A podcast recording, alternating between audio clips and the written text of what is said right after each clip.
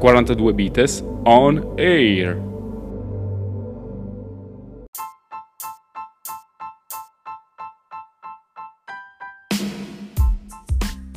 Adam Newman lascia WeWork.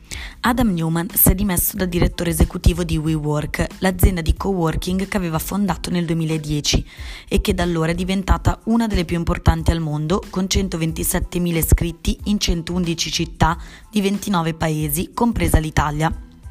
La decisione, che ha effetto immediato, è arrivata dopo mesi di crisi. WeWork aveva annunciato che si sarebbe quotata in borsa e ad agosto aveva quindi reso pubblici i suoi dati finanziari. Erano venute fuori grosse perdite e successi finanziari inferiori alle aspettative.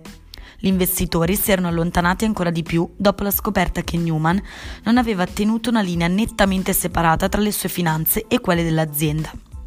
Per esempio, si era assicurato prestiti personali usando l'azienda come garanzia e aveva affittato a WeWork alcuni uffici di sua proprietà.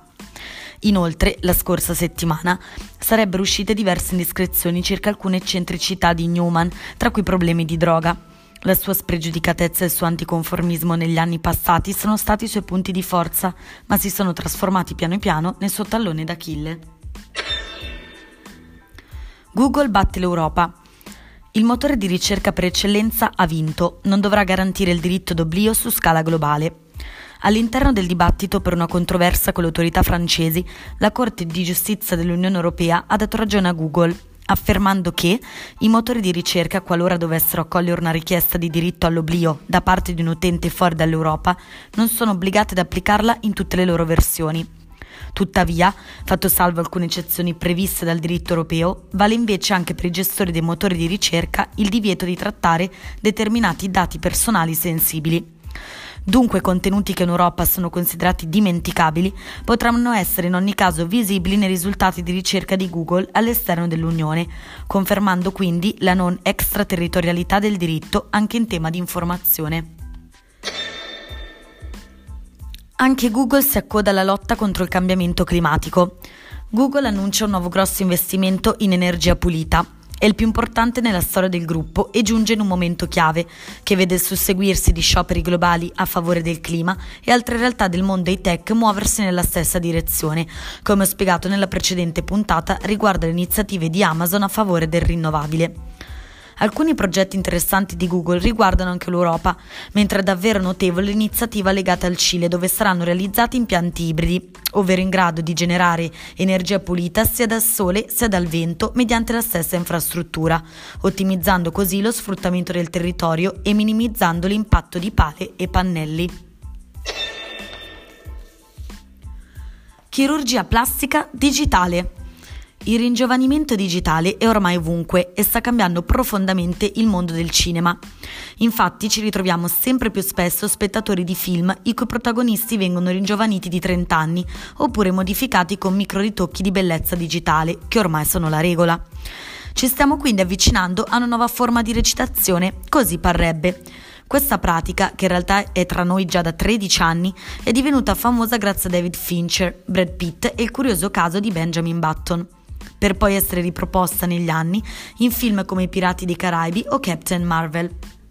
Gli attori recitano con strumenti, sensori e tecniche in modo che in post-produzione il loro volto possa essere riportato come era 20, 30 o addirittura 40 anni prima. Tutto ciò comunque, come abbiamo imparato in decenni di tecnologia digitale, non sostituirà la recitazione tradizionale, ma vi si affiancherà per risultati diversi. Psicologia e social network quando la mediazione ha effetti devastanti. Se ne parla davvero poco, ma essere mediatore ai tempi di Facebook può avere risvolti veramente negativi sulla psiche degli individui. Perché? Perché il loro compito è quello di analizzare e valutare quotidianamente contenuti per decidere cosa lasciar passare sul social network più conosciuto al mondo e cosa no. Di conseguenza possiamo solo immaginare come queste persone siano perennemente a contatto con testi volgari o insulti, frasi intrise di odio e spesso immagini oscene e volgari.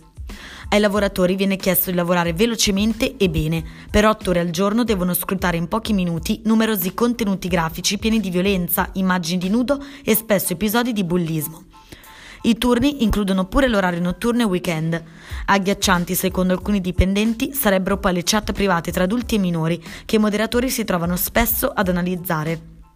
I dipendenti sono consapevoli di far parte di un team di un lavoro il cui obiettivo di per sé è nobile, proteggere gli utenti di Facebook da maltrattamenti, odio e pregiudizi razziali, ma è assolutamente indispensabile tutelare anche gli stessi lavoratori attraverso provvedimenti seri e concreti, come la garanzia di un maggiore supporto psicologico all'interno dell'azienda.